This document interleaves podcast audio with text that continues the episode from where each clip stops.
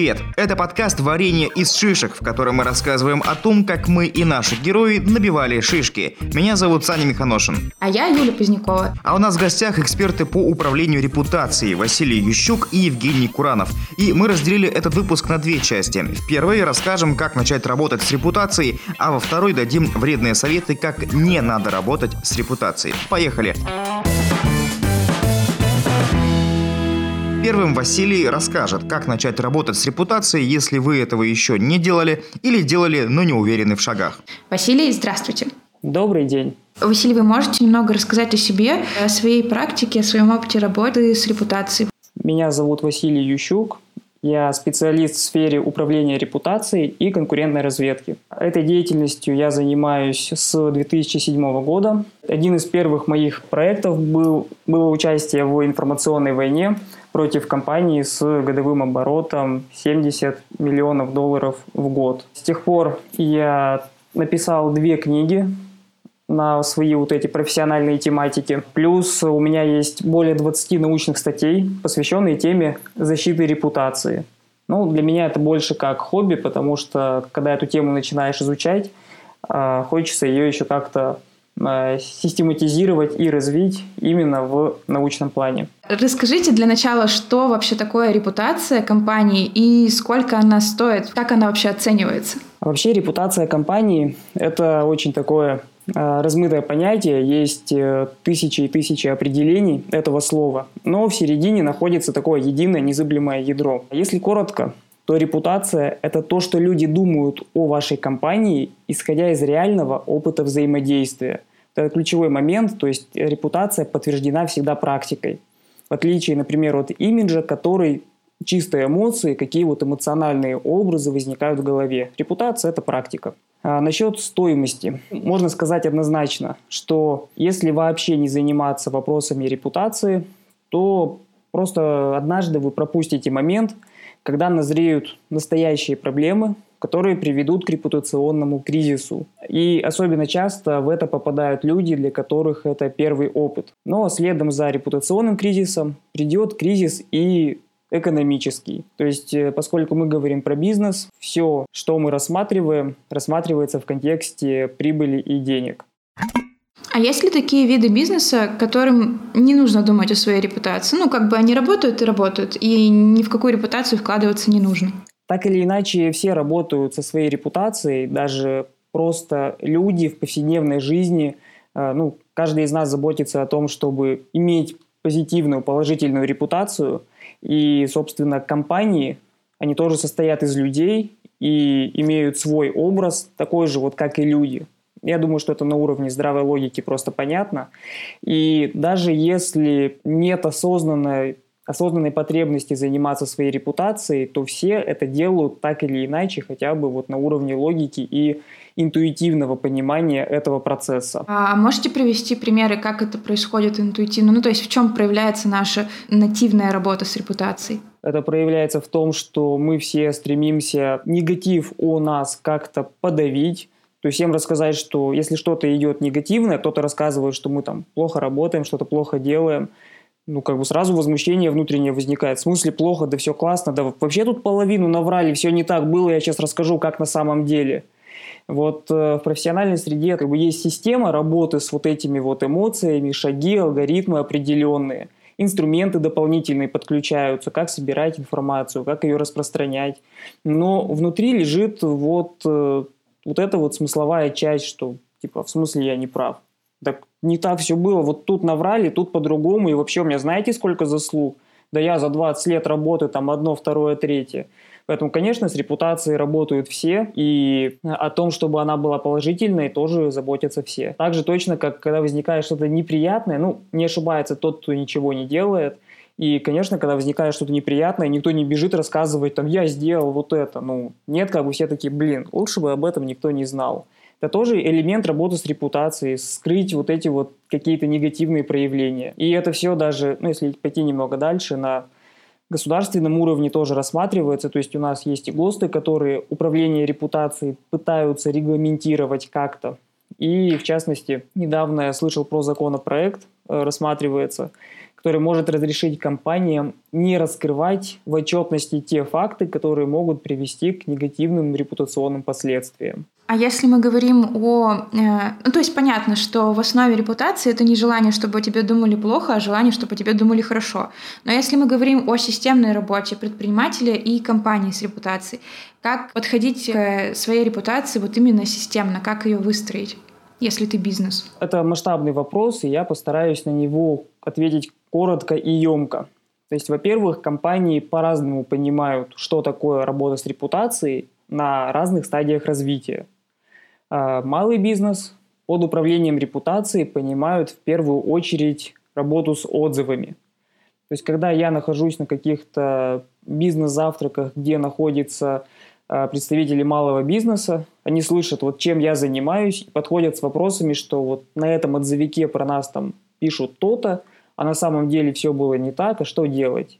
Или вот там у меня отель, я клиент с нас там вымогал скидку, мы ему не дали, он пошел, написал негативный отзыв про нас вот на этом авторитетном сайте, как быть. Малый бизнес понимает отзывы под работой с репутацией. Когда бизнес вырастает, становится уже таким средним побольше, работа с отзывами остается и даже становится еще масштабнее. Но добавляется еще одна часть. Добавляется уже мысли, а давайте сделаем, чтобы у нас была красивая выдача в Яндексе и Гугле – что вот люди набирают название нашей компании, а там вот тут мы на первом месте стояли, а тут хорошие отзывы, а еще тут вот чтобы так было красиво, вот фантово и с фейерверком. Допустим, еще интервью идут размещать, это тоже на втором этапе людям приходит. А давайте вот интервью в изданиях публиковать, тоже будем себе образ такой вот создавать классный, что мы большая компания, много чего умеем. А обычно это кончается привлечением специалистов по SERM, есть такая сфера Search Engine Reputation Management, управление репутацией в поисковых системах. Вот формирование красивого образа. Это для среднего бизнеса. Когда бизнес становится совсем-совсем крупным, все, что было, опять же, остается и в масштабах увеличивается. А, за отзывами следят уже целые отделы сотрудников, которые используют специальный софт. То есть, наверное, вы сталкивались с тем, что пишешь что-то негативное про оператора сотовой связи или про авиакомпанию. И в течение часа у тебя в комментариях появляется сотрудник этой компании, который говорит, там, нам очень жаль, давайте разберемся, там, перейдем в личку там, и так далее. Это делается, то есть тут нет волшебства, это делается с помощью программ мониторинга, и люди сидят в них, смотрят и сразу, чтобы на корню конфликт уловить, это отсматривают. Поисковыми выдачами уже точно занимаются специализированные агентства потому что надо много ресурсов, много мозгов, и это большие трудозатраты в крупном бизнесе. И что добавляется, и вот что является основной моей специализацией, добавляются информационные войны. То есть большой бизнес имеет, во-первых, деньги на то, чтобы нанять пиарщика. Во-вторых, он имеет волю на то, чтобы э, войну вести. Ну, потому что наверх пробиваются люди, которые эту волю имеют, иначе бы они там не оказались которые не пасуют перед трудностями, а встречают их в лоб и нацелены задавить тех, кто на них нападает. И если ты не будешь защищать себя от пиарщиков, которых наняли против тебя, то ты обречен просто на то, что тебя с этого рынка вышибут, у тебя отберут долю на этом рынке, с тобой не будут контрагенты сотрудничать, надзорные органы к тебе будут предвзято относиться и так далее. А можете поделиться примерами из медиа или там из своей практики, когда репутационные ошибки влияли на дела и на бизнес вплоть до закрытия, может быть? Такие случаи, к сожалению, абсолютно не редкость. И возникают они, как правило, потому, что люди не знают, что делать с репутационными проблемами, которые возникают. В моей практике есть э, кейс застройщика из Екатеринбурга, который как раз избрал концепцию молчания. То есть против него была проведена информационная атака. Было рассказано, что его дома горючие и будут скоро вообще снесены, потому что не то назначение земли. Сейчас не будем углубляться в подробности, почему так оказалось. То есть это тоже было все не по его вине, ну или как минимум не чисто по его вине. Ну а про горючие дома это вообще откровенная ложь была. То есть ему там в этих домах разводили э, реально костер, которые жгли, и это все не загорелось, вся эта конструкция, из которой состоит дом. А, тем не менее, всех информационно напугали, Плюс даванули административно. И сложилась ситуация, когда пайщики, которые вложили деньги в стройку, испугались, что сейчас все будет снесено, и пошли эти деньги забирать. А поскольку деньги вложены в стройку, то наступило банкротство. Ну, то есть не хватило их раздать всем, их как бы можно раздать всем, когда ты продашь квартиры, а прямо сейчас это породило коллапс. И на фоне вот этого всего, что деньги изъяты, все разбегаются, и все считают его мошенником, а он молчит, а враги рассказывают, что он мошенник, что он не строит дом. И причем враги его сами выгоняют из этого дома, то есть они расторгли с ним все контракты, ну, председатели как бы вот на месте конкретно одного дома. Все контракты расторг, когда застройщик присылал строителей, им вызывали полицию, их выгоняли, и было уголовное дело за то, что он дом не строит. Вот он молчал настолько, что практически уже сел в тюрьму, то есть его туда активно ввели, это все административным путем э, продавливалось. Но когда, когда он перестал наконец-то молчать, до него дошло, что, оказывается, отвечать можно на обвинение это, да, что своя точка зрения тоже присутствует. И когда и, ее начали активно доносить до, опять же, целевой аудитории, которые были как э, правоохранительные органы, так и пайщики, то по части правоохранительных органов стала сильно затруднена фабрикация уголовного дела. То есть оно там было, мягко говоря, криво сделано – и делать его криво на виду у всех – это очень сложная задача. Намного сложнее, чем в тишине кабинетов. Поэтому этот один эффект был достигнут, и второй эффект был достигнут, что когда эти пайщики посмотрели, что, что на самом деле происходит, и почему они находятся в той ситуации, в которой находятся, что у них дом-то недостроен, им вообще-то дом нужен, а не чьи-то разборки, они начали выходить из числа потерпевших. Вот это пример того, как человек чуть не потерял бизнес и чуть не оказался в тюрьме, просто потому, что он избрал концепцию молчания. Помолчав несколько лет, он пришел вот к такому абсолютно ужасному состоянию дел, просто из одной вот этой небольшой ошибки. Останавливали справедливость и правду потом пришлось трудным путем.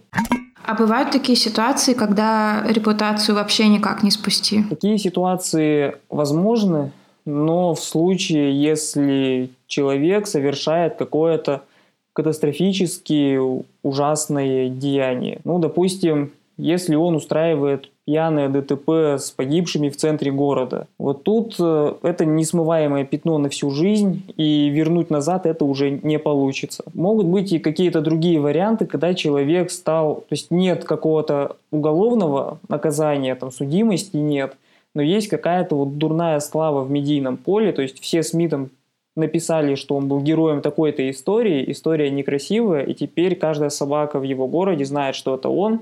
И реально, ну, у меня, я знаю такого человека, он столкнулся с тем, что после такой вот огласки в своем не самом большом городе, то есть на него там прохожие показывали пальцем, хотя, мне кажется, в половине случаев ему это просто казалось. А, на работе ему задавали вопросы, а что у тебя там произошло, и это все ему мешало жить. А у меня последний такой идеологический вопрос. Считается, что, ну, по крайней мере, я слышала такую точку зрения, что в России нет института репутации. Вы что об этом думаете? Он все-таки есть, он формируется или его правда нет? В плане репутации Россия, безусловно, отстает э, от Запада. Я думаю, что это во многом связано с тем, что, э, ну, так же, как сфера маркетинга. У нас сильно отстает и идет следом, потому что времена Советского Союза, который ну, не так давно еще был, маркетинг, в принципе, не был нужен, и поэтому он у нас не развивался, там развивался. Сейчас мы это активно наверстываем.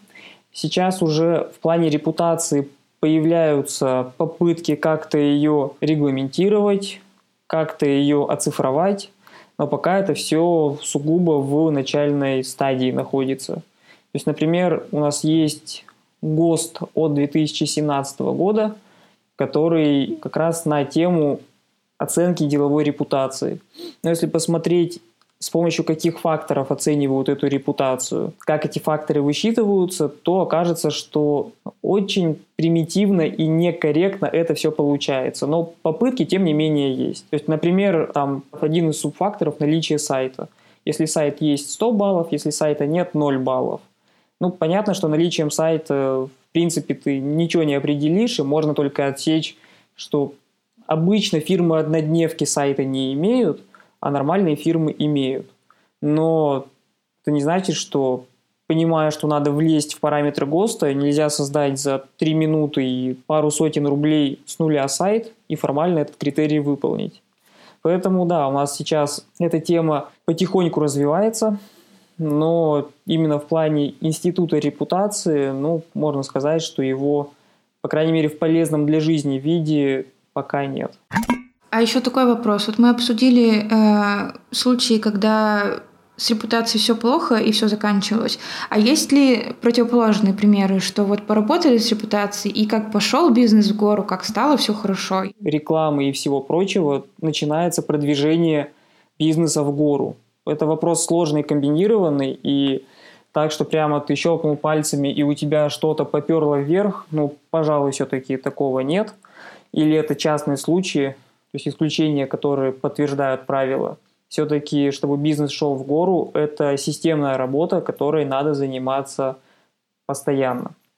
Я даже более того скажу, если посмотреть на примеры крупных бизнесов, то видно, что репутационные проблемы у них не заканчиваются никогда вообще. В силу разных причин. Много филиалов по всей стране. Тематика, если промышленная, то это вообще душу свет, потому что экология вечно зеленая тема. Мы задыхаемся, нам пыльно, нам грязно, это просто вот следом к любому заводу можно приписывать, даже если это не совсем так, то лучше экологию завод все равно не сделает, какой бы безвредный он не был. То есть он может сделать или, или не сделать хуже, или хуже, но не лучше. Поэтому следом можно экологические проблемы навешивать сразу.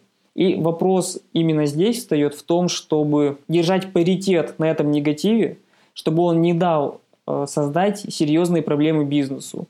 И когда вот здесь держится паритет на этой негативной части, то позитивная часть может развиваться, и в итоге бизнес в этом состоянии существует десятилетиями существует вполне себе благополучно.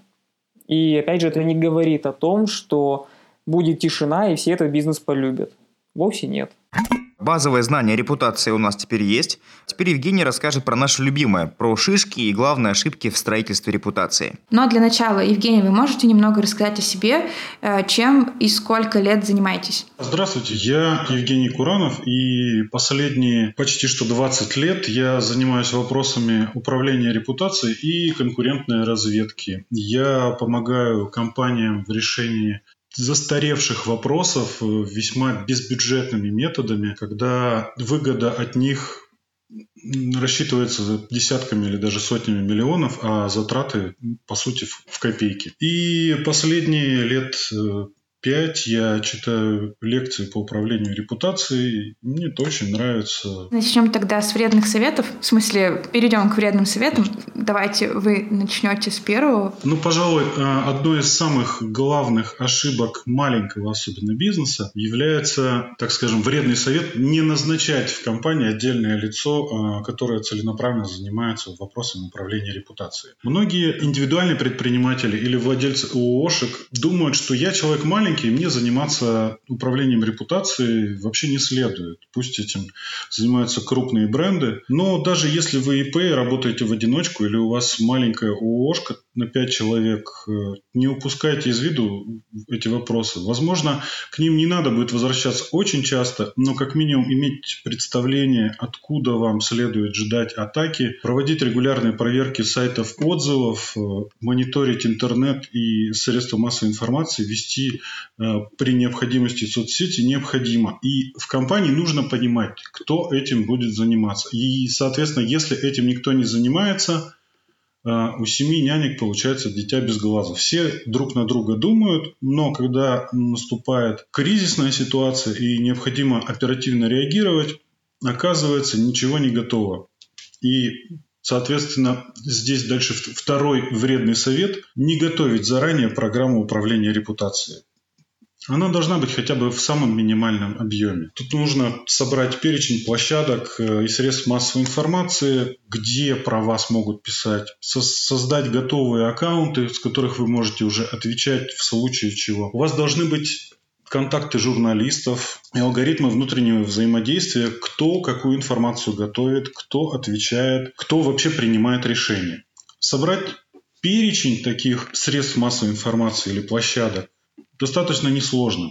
Посмотрите где пишут про вашу отрасль, какие средства массовой информации, какие отраслевые площадки в интернете, какие журналисты вообще специализируются на вашей теме или близких к вашей. Евгений, а сколько нужно площадок таких иметь э, у себя ну, в программе и сколько журналистов нужно иметь в друзьях? Ну, как правило, перечень ключевых э, площадок ограничивается вообще количеством пальцев на руках может быть, даже на руках фрезеровщика. Потому что какого-то лимита здесь нет. Бывает, что в этот перечень входит там 2-3 площадки и все. Но главное, что там обсуждается именно ваша тема в вашем регионе, э, либо вообще э, по всей стране. И ваша задача знать о существовании этих площадок и иметь контакты с журналистами. Журналистов вообще может быть тоже один, два, три. Ну, в среднем, как показывает опыт, даже у крупных компаний, ну, достаточно крупных компаний, перечень такой э, доходит ну, до полутора десятков, может быть, СМИ,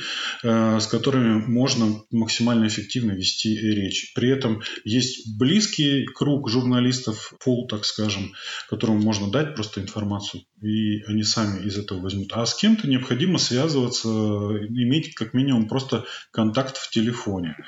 Ваша задача просто знать э, о том, куда в случае чего необходимо позвонить, э, на какой адрес написать, зарегистрировать аккаунт, если э, речь идет об обсуждении, например, в сообществах в соцсетях или там на форуме. У вас должен быть ну, не вчера зарегистрированный ваш персонаж.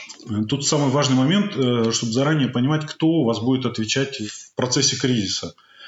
Кто будет принимать решения, достаточности информации, кто ее будет готовить, кто конкретно связываться с журналистами. Да, в мелком бизнесе это, скорее всего, будет один человек. А, но при этом не менее важно понимать, кто не имеет права, например, э, там, на общение с журналистами или комментарии в соцсетях в сложившейся ситуации. Потому что, знаете, бывает такое, когда бушует кризис, и сотрудники компании, просто рядовые сотрудники, или какие-нибудь э, линейные руководители начинают давать э, комментарии, которые идут в разрез с принятой внутри компании политикой. Такого допускать не нужно. Это как раз из разряда вредных советов, когда всех стараться допустить до рупора. Следующий вредный совет. Следующий вредный совет – это, пожалуй, не вести мониторинг упоминаний по себе и по конкурентам. То есть не отслеживать по себе сообщения в СМИ, в соцсетях, э, в поисковой выдаче и вообще везде, вплоть до поисковых подсказок, видеоагрегаторов, картинок, подкастов и оперативно, соответственно, не реагировать на отзывы, на ключевых, которые появляются на ключевых площадках. В общем, проспать э, информационную атаку конкурентов – это и есть самый главный вредный совет. А какими инструментами можно вот э, этот весь мониторинг вести, все это отслеживать? Самыми простыми и бюджетными средствами для мониторинга являются сервисы поисковых систем Яндекса и Гугла. Их, конечно, все время нужно использовать вместе, потому что ну, пользовательские предпочтения разделились примерно поровну. Соответственно, эм, необходимо мониторить поисковую выдачу, это в обоих поисковиках, что именно по запросу с названием вашей компании, вашего продукта, фамилии, э, имя, отчество вашего директора – что выдает поисковик. Дальше посмотрите обязательно поисковые подсказки, а, какие выдаются видео э, в соответствующих подборках, какие картинки. Дальше у Гугла есть э, сервис Google Alerts. Там можно подписаться на нужные вам ключевые слова и настроить э, уведомления о том, когда Google отмониторит, Google сам мониторит выходы новых публикаций и вам может присылать соответствующие уведомления в указанную электронную почту. А, стоит присмотреться к сервису Яндекс Новости, если э, вы более-менее часто выходите в средствах массовой информации. Также из бесплатных это Яндекс э, поиск по блогам, но последнее время он работает так скажем, с огрехами. Яндекс практически не вкладывает э, денег в его развитие, поэтому чем дальше, тем хуже он работает. Из бесплатных можно также добавить, если вы знаете профильный форум, где обсуждается ваша тема, подпишитесь на обновление ключевых веток. Используйте RSS-каналы с э, настройкой под ваши ключевые слова. Авторизуйтесь на крупнейших отзывиках, чтобы сообщения о новых отзывах моментально попадали в вашу электронную почту. Это, по сути, сделать просто. Нужно себя найти на отзывике и сказать, это моя страница. Подтвердиться, и тогда вы станете официальным представителем себя же. Ну, дальше проверяйте сообщения в ваших соцсетях, потому что там чаще всего, наверное, можно встретить пользовательские отзывы о вас. Подпишитесь на рассылки конкурентов. В общем, все вышеперечисленное – это безбюджетные инструменты, они требуют только затрат времени и внимания. Но если сообщений по вашей компании очень много, ну, в каждом случае по-разному, но они начинают насчитываться десятками, то, возможно, придется воспользоваться платными сервисами мониторинга СМИ и соцсетей. Примерами таких систем являются Медиалогия, Scan Interfax, Uscan, Brand Analytics, iCubus, Cribrum, PressIndex и многие другие.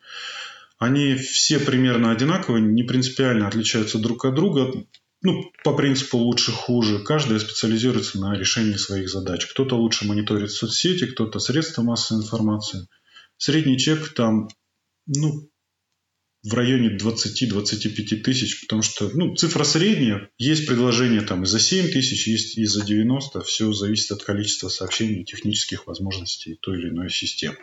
А скажите, нужно реагировать на все-все упоминания компании или предпринимателя, отвечать на все комментарии? Тут двойной у меня подход к, этой, к этому вопросу. Потому что, с одной стороны, не разбирать завалы негативных комментариев, которые бывают на некоторых страницах отзывиков, куда э, глянешь, а там сплошной негатив.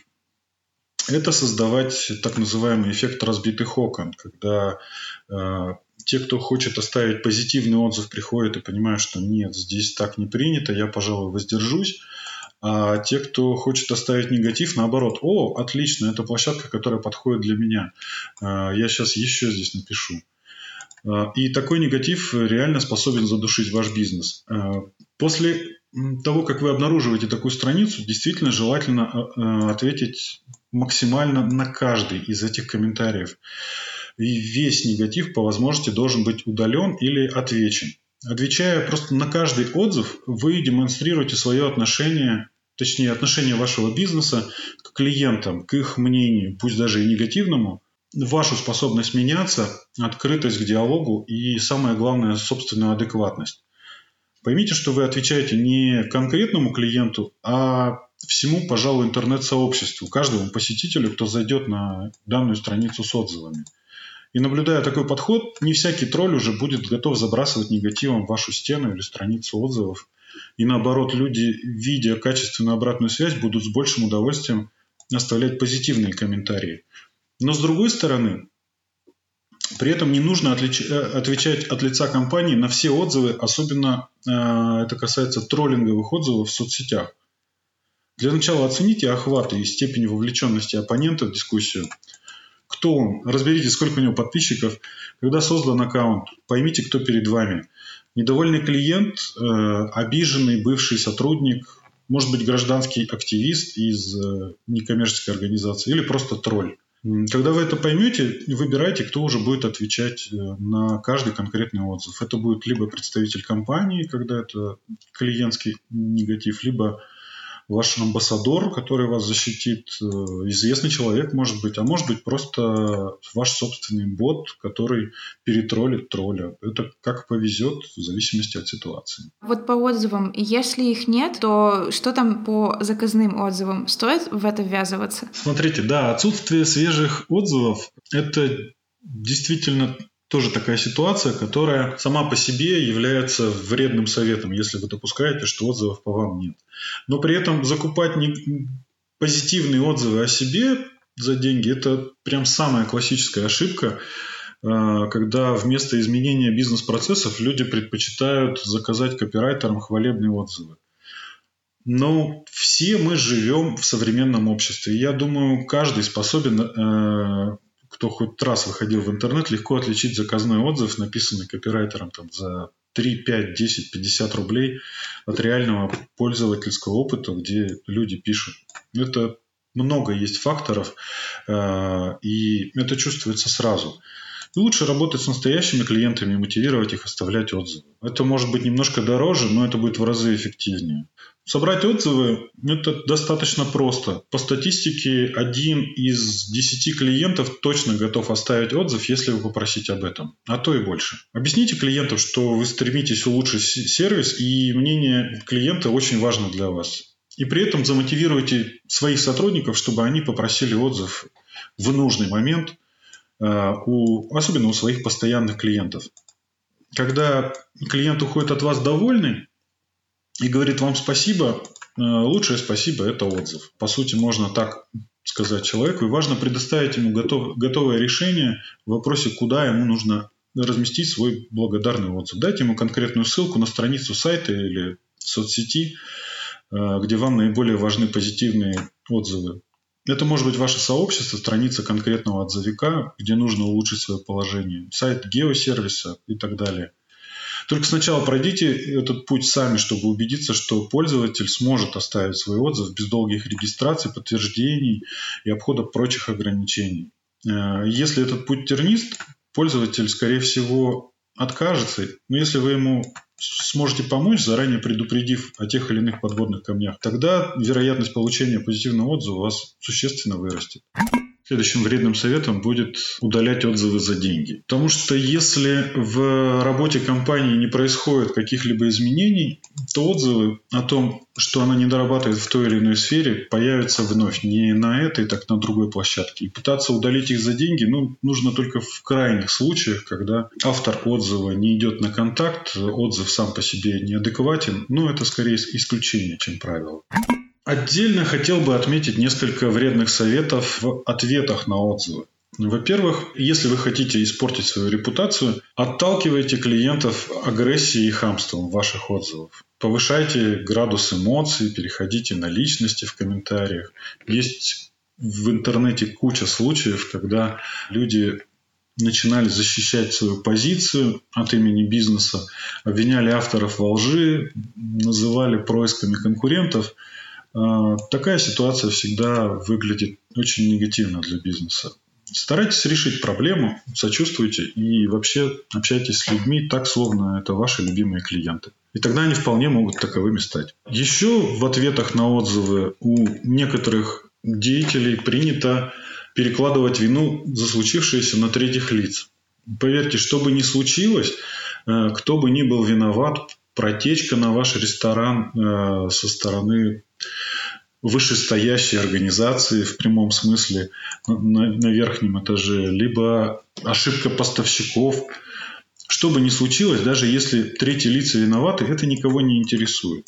Умейте брать вину на себя и решать проблему. Одна из самых серьезных ошибок в ответах это, пожалуй, выносить ссор из избы. Классический, пожалуй, ответ будет «Да, здравствуйте, у нас наблюдалась проблема, э, мы разобрались в ней, депримировали повара, уволили официанта, допустим, при обнаружении какого-нибудь таракана в супе. Не говорите о предпринятых репрессивных мерах. Вот это вот увольнение, депримирование. Важно, что вы изменили подход. А как вы отнеслись с людьми, не стоит выносить это на показ. Иначе вы показываете свою уязвимость критики, а это провоцирует потребительский экстремизм. Если из-за каждого комментария вы будете увольнять официантов или поваров, ваш бизнес очень быстро закроется. Но ведь кажется, если у человека, ну, допустим, к тому же самому супу с тараканами реальные претензии, то он как бы требует э, возмездия. И кажется, что увольнение официанта — это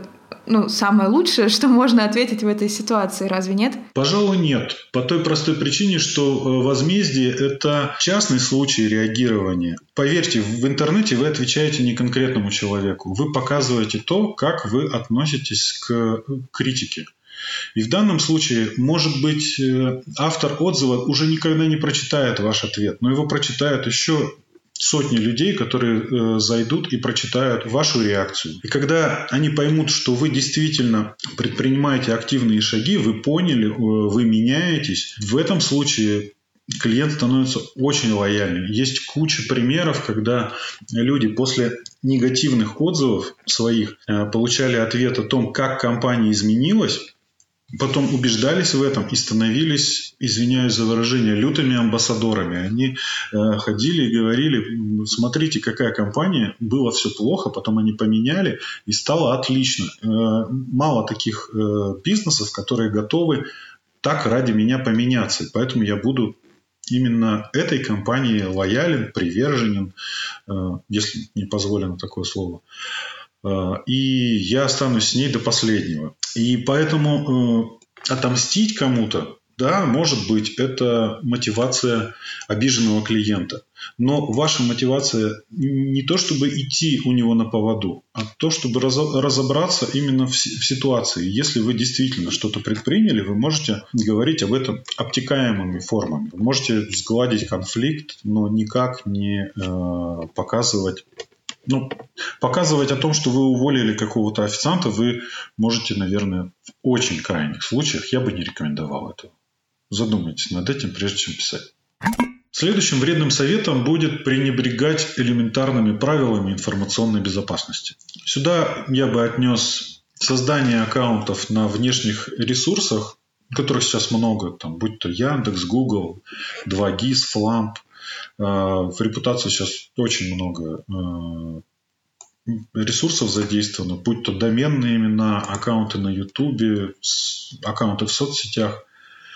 В общем, если вы регистрируете эти аккаунты с частных адресов своих или ваших сотрудников, готовьтесь к тому, что это мина замедленного действия. Потому что сотрудники уходят, забываются доступы, пароли, Э, с сотрудниками может развиться конфликт, и для восстановления прав на аккаунт потребуется время и нервы. Второй момент с точки зрения информбезопасности – это не использовать сложные пароли и двухфакторную авторизацию. Тут все предельно ясно, по-моему, любому пользователю, но почему-то, э, если свои аккаунты люди склонны максимально серьезно защищать, то к корпоративным аккаунтам такого отношения, как правило, не наблюдается, к сожалению.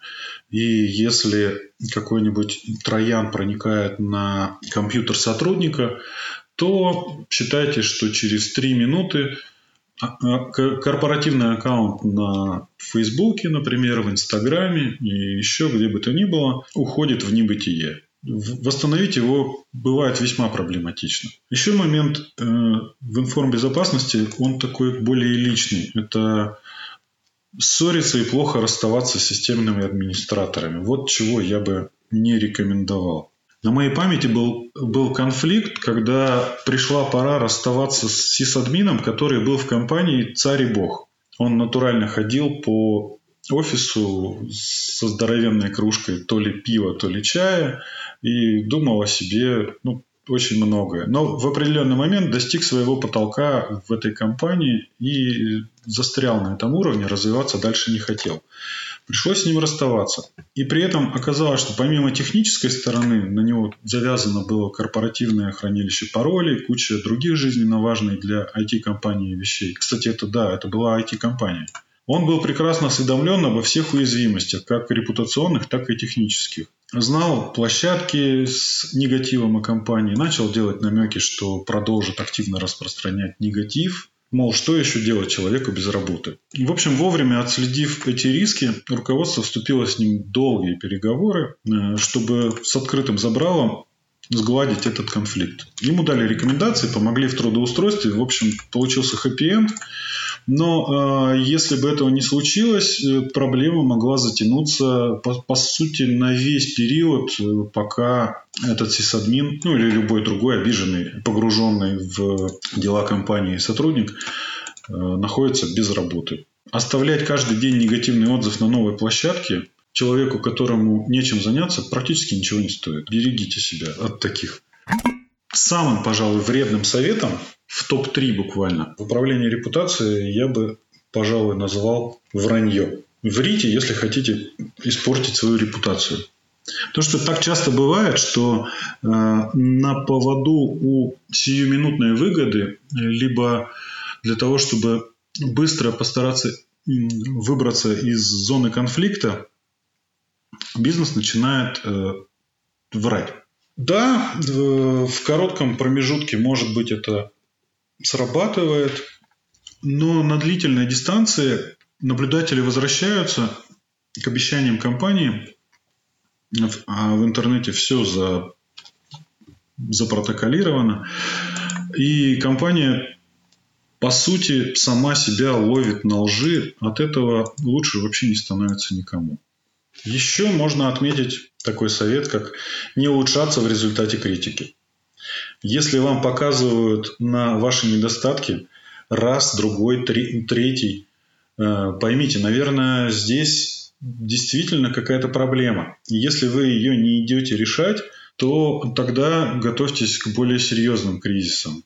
Э, негатив будет накапливаться, что бы вы ни делали, как бы вы не заказывали э, отзывы, либо не начинали заниматься управлением репутацией в более легальном ключе, ничего позитивного у вас не выйдет. Отдельный момент не заниматься созданием своей репутационной подушки. У многих компаний ее по сути нет. Что это значит? Когда случается любой кризис с ней, э, он надолго застревает в поисковой выдаче. И тогда репутация считается испорченной на месяцы, а то и на годы.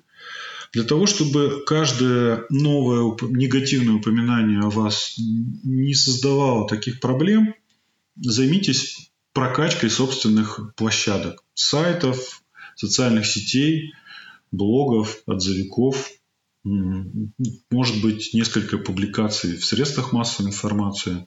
Вариантов много. Сюда относятся и каталоги, и вакансии, и видео, блоги, подкасты.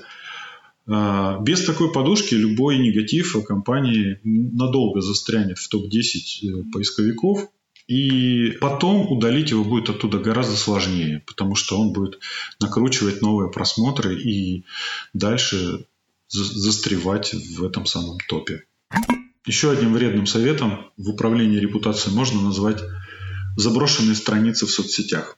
Современные клиенты в первую очередь ищут компанию э, в Инстаграме, ВКонтакте, в Фейсбуке – Э, если последний пост у вас датирован 2016 годом, а на сообщение вы не отвечаете вообще никогда, то вы очень многое теряете. Еще одним вредным, вредным советом по управлению репутацией будет отвечать э, на отзывы по скрипту. Такое часто происходит крупных компаниях. Я думаю, вы сталкивались с этим и в банках, и в телекоммуникационных компаниях когда вам задают вопрос, и дальше вас ведут по определенному сценарию. Так вот, если вы хотите быть таким же сборщиком негатива, как э, вот эти авторы скриптов, тогда добро пожаловать на этот тернистый путь. На самом деле э, рекомендуется создать все-таки этот скрипт, посмотреть на него, а потом его максимально быстро уничтожить и никогда не применять. Просто будьте человечнее. Окей, давайте тогда, наверное, немножко подведем черту. Может быть, есть какой-то прям самый-самый-самый главный вредный совет, и вот мы на нем тогда сейчас закончим. Самый главный вредный совет – это считать, что заниматься управлением репутацией не стоит. Потому что если вы не занимаетесь управлением репутацией своей, то, скорее всего, ею уже занимается кто-то другой. Либо обязательно займется. Поэтому не считайте, что это сложно, долго, дорого. В первую очередь к управлению репутацией очень хорошо подходит английское выражение pay attention. Буквально платить внимание. И этому нужно просто уделить внимание, понимать, что есть такая часть бизнеса. Если ей заниматься системно, планомерно, э, не очень часто для многих бизнесов, но иметь регулярно это в виду, Поверьте, очень многих кризисов и убытков вы сможете избежать. А, кроме того, вы сможете составить серьезное противодействие в случае, а, когда вы перейдете дорогу вашим конкурентам, и они против вас начнут а, различного рода информационные атаки. И спасибо большое, Евгений, за вредные советы, которые на самом деле очень полезные советы. На этом у нас все. Подписывайтесь на наш подкаст в Apple подкастах, Яндекс Музыке, Кастбоксе, ВКонтакте, Google подкастах, ставьте звездочки и пишите комментарии. Они помогают нам улучшать нашу репутацию. Рассказывайте о подкасте друзьям и знакомым, например, в соцсетях. Ждем ваших настоящих лайков и комментариев, которые станут вложением в нашу репутацию. Услышимся в следующем выпуске. Всем пока. Спасибо, друзья. Всего вам доброго. Пока.